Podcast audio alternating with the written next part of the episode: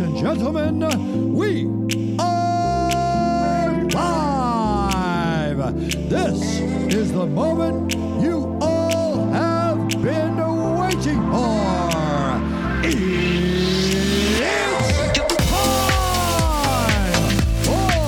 for the global sensation, the one, the only, the undisputed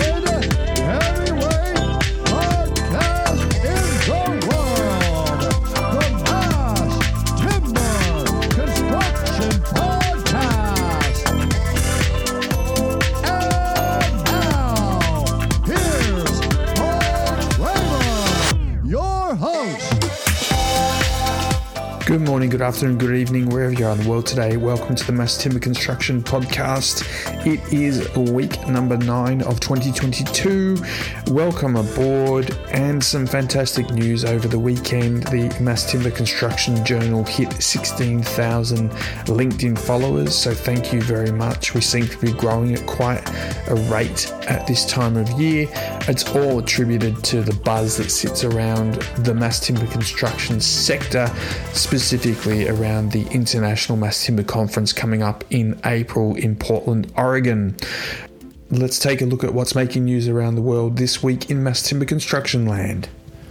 And Stora Enso, the global paper and pulp and CLT manufacturer, has come out and said, "Our thoughts are with everyone affected by the Russian invasion of Ukraine, and they are stopping or have stopped sales and imports and export activity to Russia."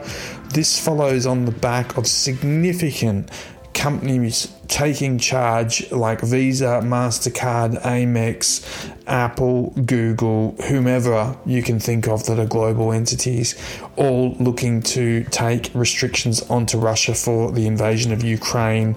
And of course, the unhappy part about all this is that people in Russia actually believe that they invasion or the military maneuver is in support of the people of Ukraine. Unfortunately, it's not.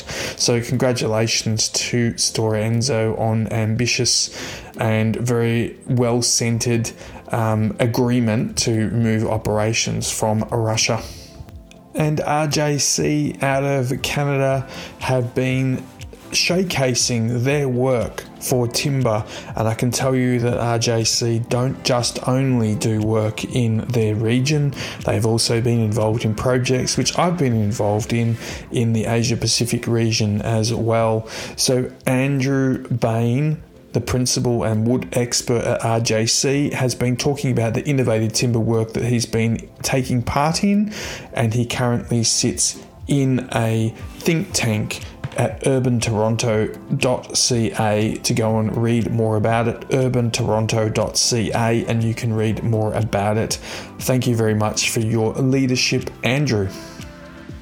And to California in the US now, and the Natural Hazards Engineering Research Infrastructure Tall Wood Project began in 2016. The following year, researchers performed a shake table test at the University of California, San Diego on a 2-story mass timber structure to see how it would fare given Earth-like quake tremor situations or scenarios.